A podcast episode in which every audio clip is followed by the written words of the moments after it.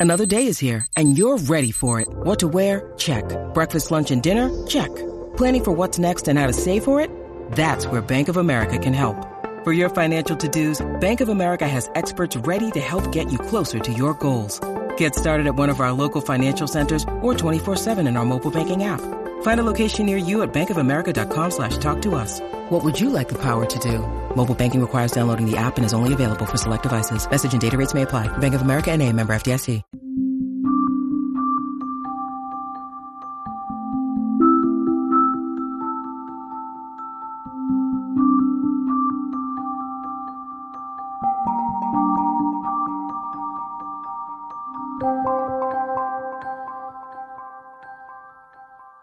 Hello and welcome to another episode of The Soul of Business with Blaine Bartlett. I am your host, Blaine Bartlett.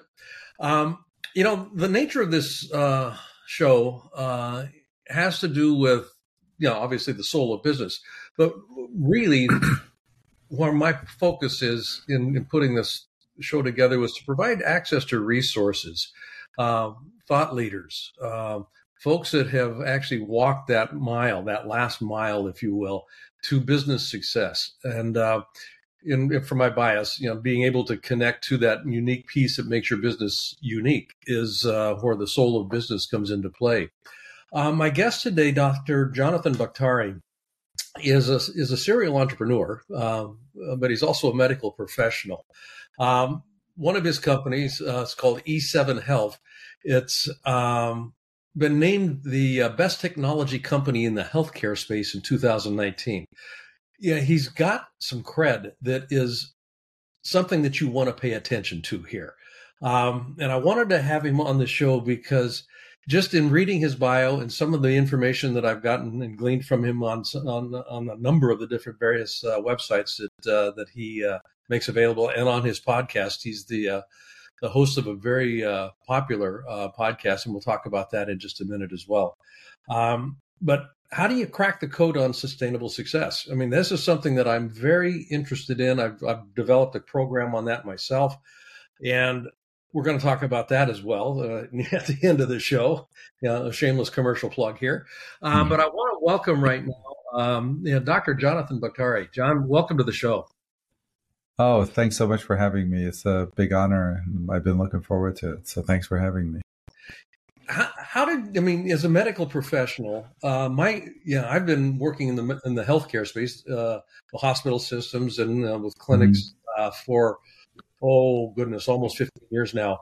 Um, uh, I'm on the teaching faculty of the American Association for Physician mm-hmm. Leadership, and the question that I often will run into is how do I translate and transfer the knowledge that I have as a doc, as a healthcare professional, into running mm-hmm. a business.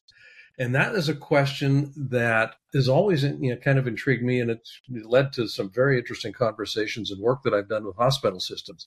You've managed to crack that code. Uh, not only mm-hmm. uh, are you a clinician, you you you, you know you are a, a renowned um, uh, you know, doctor, yeah, you got a lot of stuff going on. Mm-hmm. You've got businesses and you run businesses, not just one, but multiple businesses. Let's uh, unbundle this on this uh, episode sure. with you, if you wouldn't mind, because I think you've got some fascinating things to talk about. Um, beginning with, and this would be my question here how do you keep your businesses and the people in your businesses connected to what I call the soul of the business? That's a great question. Um, the one thing I realized very early on is the people in your business, businesses or business look to you to see what you're made out of. And if you are, have integrity and you have ethics and you genuinely care about the people in your organization rather than we're here to make money, which of course should be a byproduct if you do everything else well. Uh, I think they pick up on it. They're not stupid. They figure out, well, you know, what the, the guy on top, you know, what, what what's he made out of? Yeah. Uh, and I think people lose focus of that. If you're simply driven to be a success in business, meaning just the bottom line, money, money, money, which is very important, uh, I think people pick up on it. So you you have to exude that it's about making a difference, having a mission, about improving the lives of people that you're serving, as well as improving the lives of of, of your staff. Uh, if that's not part of your core mission, you're you're probably going to struggle. You know, uh, regular listeners to this podcast uh, can really resonate with what you're saying there. Um, and I'm, I'm interested, know, how do you keep people connected um, to the idea that was the genesis or the catalyst for your business? Yeah, because that, and, and, where I'm going with this, uh, John, is that, uh, you know, every organization is first formed as an idea and then it actually begins to take mm-hmm. from there. Right. And typically, the founder is the one, obviously, the one is, is most closely uh, wedded to that idea. Mm-hmm. Uh, it's, mm-hmm. it's, yeah, it's an expression of, you know, him or her, you know, writ large, you know, out there in the business environment in the uh, in the marketplace.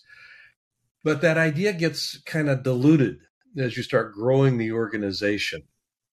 How have you kept your people uh, connected to that idea? And I've got to assume that you have. If uh, you know you've got an organization that uh, was you know, deemed the best tech company in the healthcare space, you've got to have something going on there.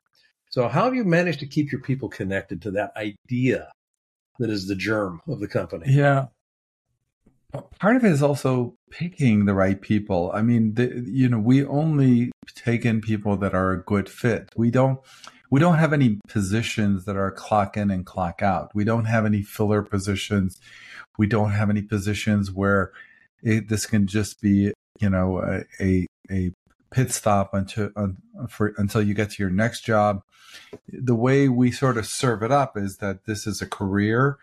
Um, it, you know, and it, have, have we caught you in the right time of your life where this is, you know, you want something more than clocking and clocking out. I don't mean people are working more than 40 hours a week necessarily, but those 40 hours, you know, we want them to be engaged. We want them to move the ball forward. And in exchange for that, we're going to try to figure out how to take care of them professionally and financially. So I think building the right team and not necessarily just hiring for skill. You know, we hire for passion, we hire for commitment, and that can be that can be tough by the way especially when you're first starting out you know you don't have a lot of redundancy you know and you can't just uh, hire everybody like that maybe at the beginning but clearly as the years roll by and not that we even fired people i think people looked around and said oh my gosh to be in this organization you, you need to be all in and i'm not all in and so this is not a good fit for me uh, and so it, it's all, almost kind of weeds itself out once you have that core principle.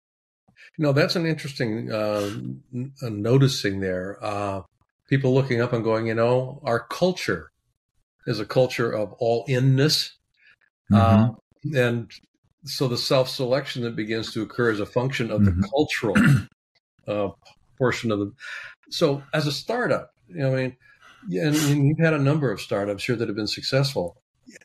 How do you begin the process of developing a culture that supports the aspiration that the company is attempting to live into? Mm-hmm.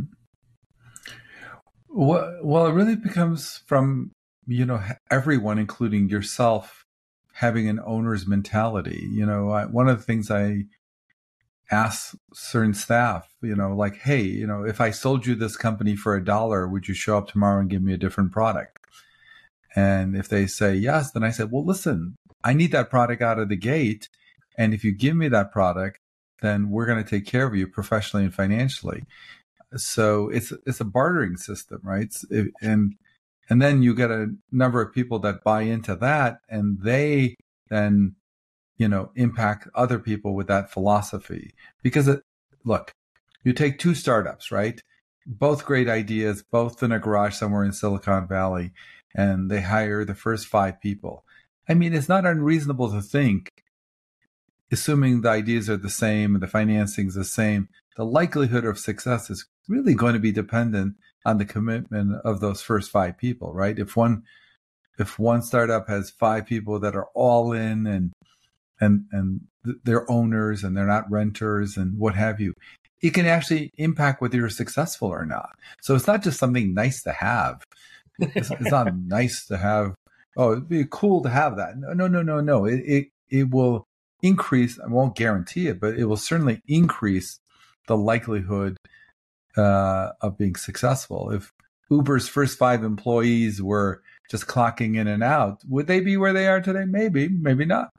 I mean, you could have a great idea, you could have everything, but if your first core leadership is is just a job for them, um, it, no one can argue that that will impact the likelihood of, that you'll be successful. Yeah, I, I love that. Yeah, it, it, two two things here. You know, one, you know, a lot of my work is on leadership development. I mean, that's a lot of my exclusive focus is on developing uh, leaders that are highly effective in whatever domains they find themselves operating in, uh, primarily life. Uh, but one of the ways that I've defined leadership is it's a process of influencing others in order to co-create coordinated movement. And what you've just touched on here is that co-creation piece, which is basically ownership transference. Mm-hmm. Yeah. And I love this question. I'd never even thought of this question. If I sold you the company for a dollar, that that is an amazingly opening question to tap. Yeah, and you should and you should see the answers I get. You know, like I, I asked this pretty much. I said, if I would you come in tomorrow morning and give me a different product than you're giving me today? I'm not saying work more hours. Yeah. Would Would you notice the fax machine was broken if you were the owner? Of course you would. Would you notice that uh, that shipment never came in? That it's not even in your department? Yes, as an owner, you would notice that. And so then I say, well, listen, if you could give me that product, sounds like you could, right? If I sold you the company, you like you would. How about this? Just give me that product anyway, and in exchange, you know, we're going to take care of you. You know, we're we're, we're going to take care of you financially, professionally. If we grow, you're going to grow. You know, because that's what the definition of an owner is. What happens to an owner? A guy who owns a pizza shop. If they double the number of pizzas they sell, well, it's going to mean good things for the owner, right?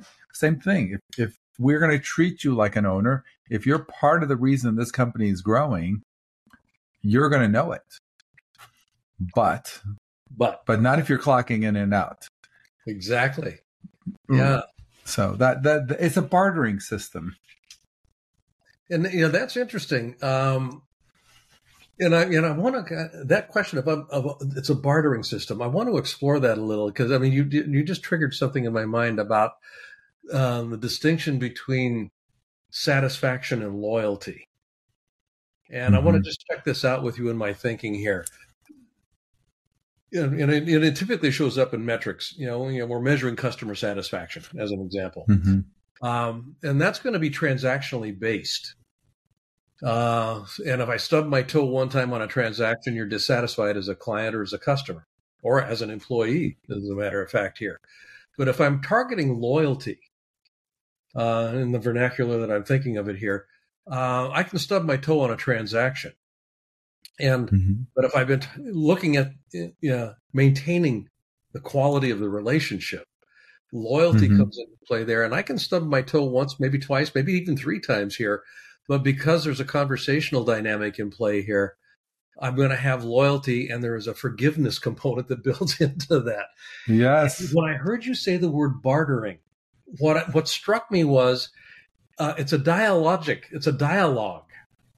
It's not a you know take it or leave it transaction. Here's the price. Well, it can't. It, it, it, it can't be. You know why? Because why would someone agree to that? I mean, in other words, if I'm an employee, okay, and I'm coming in doing a good job, doing a good job, clocking in, clocking out, and then my boss comes up to me and says, I need more.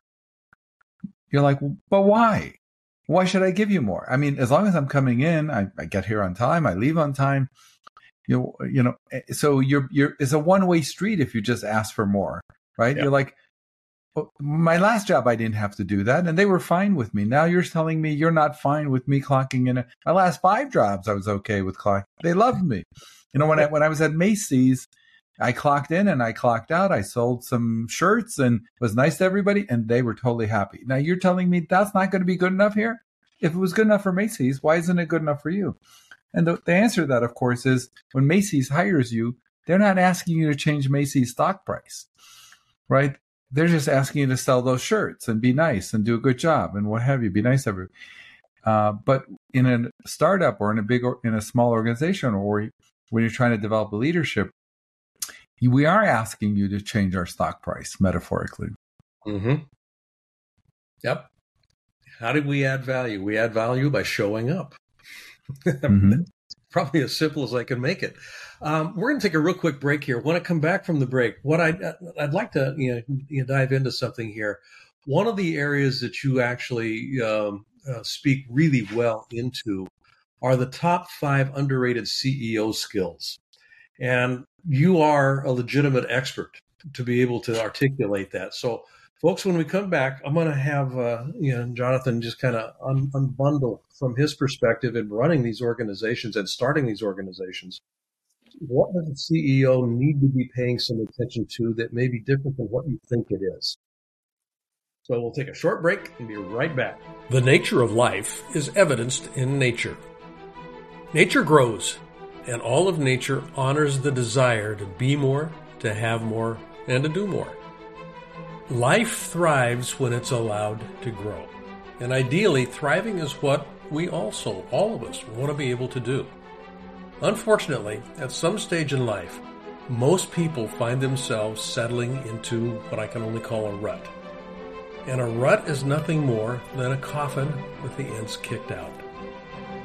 You want to quickly get out of any rut that you find yourself in. When you stop growing, that's when the coffin starts to appear. You know, the simple truth is this, and this is true for everything in nature. You're going to die. I'm going to die. Every one of us dies. So the question we need to come to grips with is not are we going to die? The question nature asks us to answer is Are we truly living? That's what motivation is about. It's the desire to move, it's the desire to grow and to excel. Have I lived? How have I lived? I'd love for you to take advantage of my Leadership Mindset Masterclass. It's all about providing you with the tools to ensure thriving for yourself and for those around you. Register today to receive the free introduction video and find out more about this acclaimed program. You'll also receive a copy of my international number one bestseller, Compassionate Capitalism A Journey to the Soul of Business. I'm Blaine Bartlett, and I look forward to helping you thrive. Welcome back, folks. Um, hope you enjoyed that little uh, interlude there. Uh, and I do want to uh, encourage you to check out that masterclass. I think you're going to find some very interesting information there. Um, before I took the break, uh, I kind of teased a little bit about uh, having Jonathan talk a little bit about from his experience. What are the five critical underrated skills that a CEO actually needs to be paying some attention to? Um, so you've got a track record of, of you know significant success here. You've started a couple of different you know a couple of different companies uh, that have you know actually done very well. You've got a, a staff that sticks with you. You've got clients. You've got um, basically stakeholders in the broadest sense of the word that really value what you're bringing to the table. And as a leader, quote unquote, uh, as the CEO of these organizations, what have you learned that most people probably wouldn't be paying some attention to if I could put it in that in that context? You know, the underrated CEO skills that mm-hmm. you've actually leveraged right? I, the first one actually is something that most people don't think about, which is that being a CEO is not a soft skill. I, I think people think that being a CEO is something that you know you can figure out. Like, like if you're likable, if people respect you, if you're a good guy, that's going to make you a good CEO. That's by the way, you do need all those things to be effective, but you know, you you wouldn't be able to land a 747 because you're a nice guy and people respect you, right? You wouldn't be able to take out an appendix because you're a nice guy and people respect you and people like you. but I think a lot of people think that I can be a leader because, you know, I'm a nice guy. People like me. It was my idea to start this company. Uh, and so, you know, I have a good sense of humor. Who cares? Because that doesn't, or it was, I, I put the money in, you put the money in, it was your idea. I don't know how that makes you the right person. So I'm not saying you shouldn't be the CEO, but I think you need to realize you need to acquire some skills. Just like you know, you you may be a good person to land a 747, but you're going to have to take a year of, of classes or two years of classes before you can do that. And I, when when it comes to being a CEO, I, I, people think they can bypass that. I'll, you know, it's just yes, I'll just I'll ask a few questions at the meetings, I'll figure it out. But it's not that simple because you're going to wind up making a lot of mistakes and you're going to pay tuition one way or another. You're going to pay tuition in the school of hard knocks. You know, when you make all those mistakes, or you can acquire them. You you wouldn't go play a violin in front of uh, a crowd full of people without any lesson, but yet right. you're going to walk into your first board meeting as a CEO because you just thought of this idea three months ago, and you know have the skill sets to be the CEO. So what I'm hearing in that is get your ego out of the way. Yes. and that's probably, you know, people ask me, what is it about being a doctor that helped you in that process? Which is interesting because doctors have this reputation of having a big ego, always being the smartest guy in every room. And that's true. But there's another side of medical training that actually taught you not to be like that. So when I was a third when I was a third year medical student and my fourth year medical students told me do this, I'm like, yes, right away. And when I was a, you know, when I was a fourth year medical student, my intern would tell me go do that, or this is how you do this. Um, I'm like, yes, of course, yes, yes, yes. And then when I was an intern, I had a resident. When I was a resident, I had a fellow. When I was a fellow, I had an attending. We're trained to be mentored and and learn from others.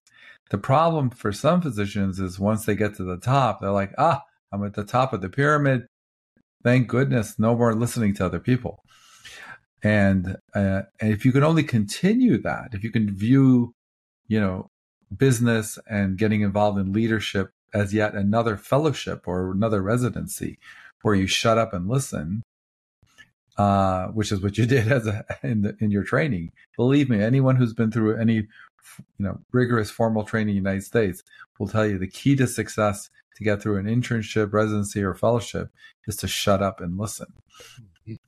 There's no di. I mean, you can have a dialogue, but by and large, blowback is not uh, is not welcomed. If they say this is how you take care of the patient, you can ask questions, but they don't want any blowback, right? That, that you know, nobody wants to hear blowback from someone who you know is is not at their level and you know wants to challenge how they're doing things. Again, on margins you can, but broadly speaking, broadly speaking, yeah, it, it is frowned upon. You know, who are you? You're a medical student and you have an attending who's been doing it for 20 years, and you want to challenge that? I mean, like, really? You're, you're not going to do that. You're not going to challenge that person. I mean, you can ask questions. You know, help me understand better. That's always welcome. But you're not in a position to, you know, challenge that position. I mean, you can, you know, on, on, in rare occasions. But so anyway, so this is part of our DNA to shut up and listen.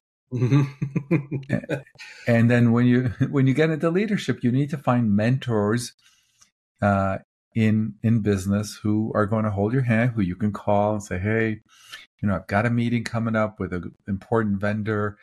This is the facts on the ground. How would you be tough on them? Would you be easy on them? Would you would you show all your cards? Would you puff up your chest? You know, what's the best way to do this?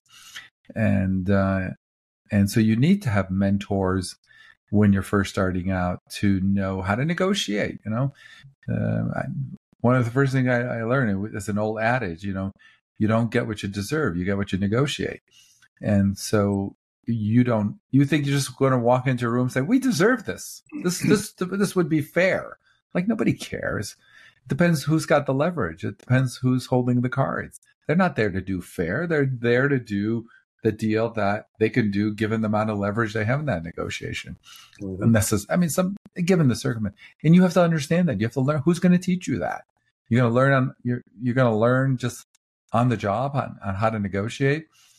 Uh, you know when to be tough, when not to be tough, when not, when to put out the honey, when to put out the sugar, when not when to put out the vinegar. I mean, how do you calibrate that? When yeah. do you? How much of it do you do? So a lot of skill sets that any leader needs to acquire. So you can you can do it the easy way, or you can do it the hard way. Yeah, you know, there's a, there's a dummy tax involved. I mean, you, you there is no free lunch. I mean, if I could if I walk into the boardroom and get my head handed to me, mm-hmm. I'm going to learn a lesson there. So ideally, yeah, and this is where mentoring I think really does serve very very well. These folks have already paid the dummy tax. If I can mm-hmm. find somebody that has done that well, I don't have to pay that tax myself, and right my likelihood of being successful over the long haul. Um, know, one of the things, I mean, as, as you're talking here about these uh, skill sets and whatnot, it strikes me, and this is something that I do pay uh, quite a bit of attention to, that you know, all any organization is is a collection of people in relationship, and I don't mean just mm-hmm. the core group, but to the degree that the relationships are working well, you got a pretty good shot at being successful. And relationships, you know, obviously the most, you know, the interpersonal ones are the most obvious. But you've also got relationship with goals, with values, with belief systems, you know, with work process, with you know, all of everything has a relational component to it. And the lingo and, and, and what allows relationship efficacy is high quality communication. And that's what I actually hear you speaking to. You know, listening is probably 80% of communication, if not more yeah, being able to listen effectively and then being able to ask effective questions. If I want to challenge the powers that be, I need to be able to do that in a way that doesn't, you know, cause a lot of blowback mm-hmm. where I don't get the question answered that I'd like to have answered. So, how have you learned? Because most people don't learn to communicate mm-hmm. uh, through anything other than an accidental trial and error approach. I've got mm-hmm. to guess that you've practiced a little bit here. Um, I mean, you've got a program that uh, I believe it's called um, High Converting Call, and it was a class that you used to run internally uh, with your staff, if I if if I remember right here. Um, and it's a communication pro- you know, protocol. Basically, mm-hmm. how do we communicate with folks in a way that produces the result that we intend to produce, which is the purpose of communication is to produce a result, which, by the way, is also the purpose of leadership, is to produce a result. So leadership and communication are essentially the same thing. Can you talk a little bit about this you know, high converting call uh, format that you've got in place yeah. your organization? And you're actually, as I understand it, making it available to the public right now, too. Yeah, it's on a website called highconvertingcallclasses.com. It's actually a course that we had internally. We just put it on Kajabi which is a platform, but highconvertingcallclasses.com. And basically what that is, is a strategy for converting phone calls, but even in person, but certainly phone calls into appointments or sales. And we needed that for all our organizations. So many, many years ago, started doing research. I started taking classes, uh, and it was a compilation of many courses I took, many books I read, and then we implemented it slowly. So it evolved over 10, 15 years. And it actually became a formal internal course that uh, staff would go through. And uh, we just got to the point that we finally decided to offer it to the public. But in essence, it, the the idea of certainly sales in the traditional sense is not the way to approach it. You know, high pressure, you know, uh, overcoming objections, whatever. There is another way to do it, which is to convey you are the Michael Jordan of whatever it is that you're doing. And when nobody would go to Michael Jordan and want basketball lessons, but start to question his authority on the subject matter or even the price. I mean, you're like, you're Michael Jordan. I mean, I mean, obviously you, you, that doesn't mean you have to be unreasonable, but I'm saying the price objection and the other objections that people often get is really because they're not convinced that you are the authority on this matter. You know, and so once you're sitting with the authority, you know, they might be able to save a couple of shekels by going somewhere else, but they're not going to get you.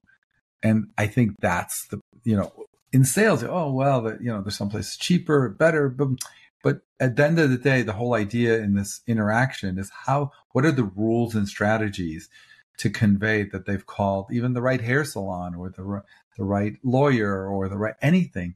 There is a way to convey your authority in a in, a non-salesy way where instead of having to overcome objections, just don't get the objections, if that makes sense. That makes a lot of sense. And again, where can people find this? Because I, I do want to make it available to our listeners because I, I think oh it's yeah, a, it's, it's, it's really yeah. very powerful. It's it's it's uh, I, am telling you, any you know, obviously my staff has all taken it, and anyone who's taken it, it changes the way they even talk in in general. But it's high converting call classes.com and uh, go to that website and you can see with some preliminary videos and how to sign up for the course. But it, it's really also meant for people who want to change their entire sales staff or the people that answer the call. It will really revolutionize what we found uh, in our internal statistics when we take someone off the street who we hire and we just let them answer the phones with just the basic information you would normally have they're able to convert about 20, 30% of the calls into appointments or sales. With this course, if you fully implemented role play and get all the strategies down, it, it gets it up to 70, 80%, which is interesting because if you can, if you get, you know, 20 calls a day and you're converting 30%, eh, that's six people or six sales or mm. six appointments. And a lot of times people are like, we got to spend more money on marketing. We're only getting six appointments a day well, maybe you could spend more money on marketing, or maybe you instead of signing up 30%, you're signing up 80% of the same calls you're getting. So you got 20 calls, okay, and, uh, um, and now you're converting 80%. So you have 16 appointments or 16 sales. So I think the focus is we just need more phone calls. Yeah, you get more phone calls, but you're only converting 30% why not at least double that and keep the, you know, not spend as much money on marketing? And if you are going to spend money on marketing, they'll still be 80% of whatever you increase it to. Right. Again, that's if you're fully trained, really throw your back into the course, uh, spend a lot of time on it, rehearse, practice, because the way we teach you to, how to talk in this course is not instinctual. It's not how we normally talk. Now, it doesn't sound uh, different, but it's it's not the natural way of talking. I'll give you an example. One of the things we teach in the course, one of many, many things, is when you answer a question, don't pause. For example, when you like, you know, how many models do you have? And we have four models. And what we found in neurolinguistics teaches us that when you pause, it forces the other person to generate a question, which is fine, but it's often a question they didn't have. They just didn't like the pause.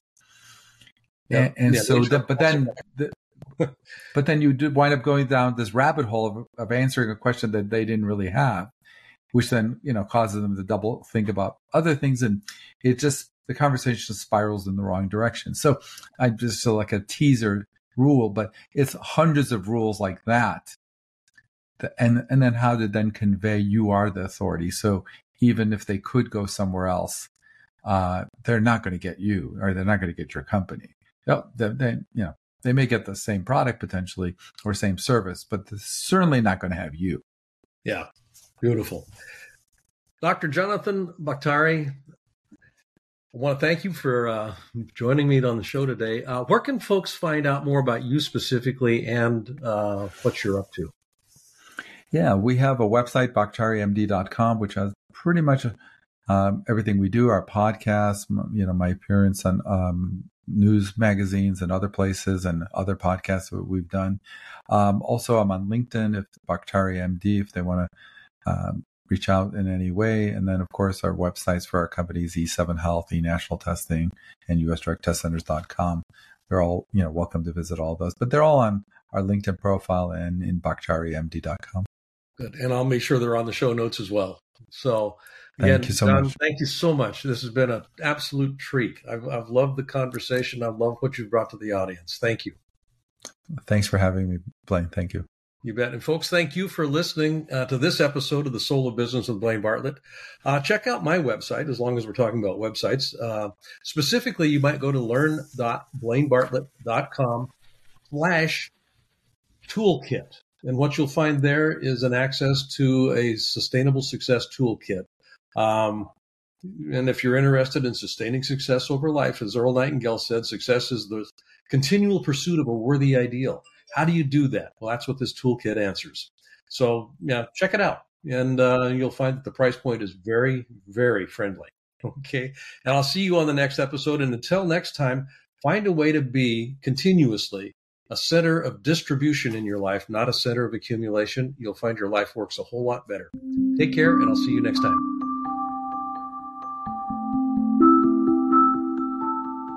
Hi, I'd like to uh, ask you to do something for me if you wouldn't mind. If you like this episode, I'd like you to uh, not only subscribe uh, on your favorite site, but I'd also like you to um, give a rating. Uh, ideally, a, a five star rating would be you know greatly appreciated. But I think more importantly, also would be just uh, some uh, comments. That helps with the algorithm and it helps build the uh, the audience with this.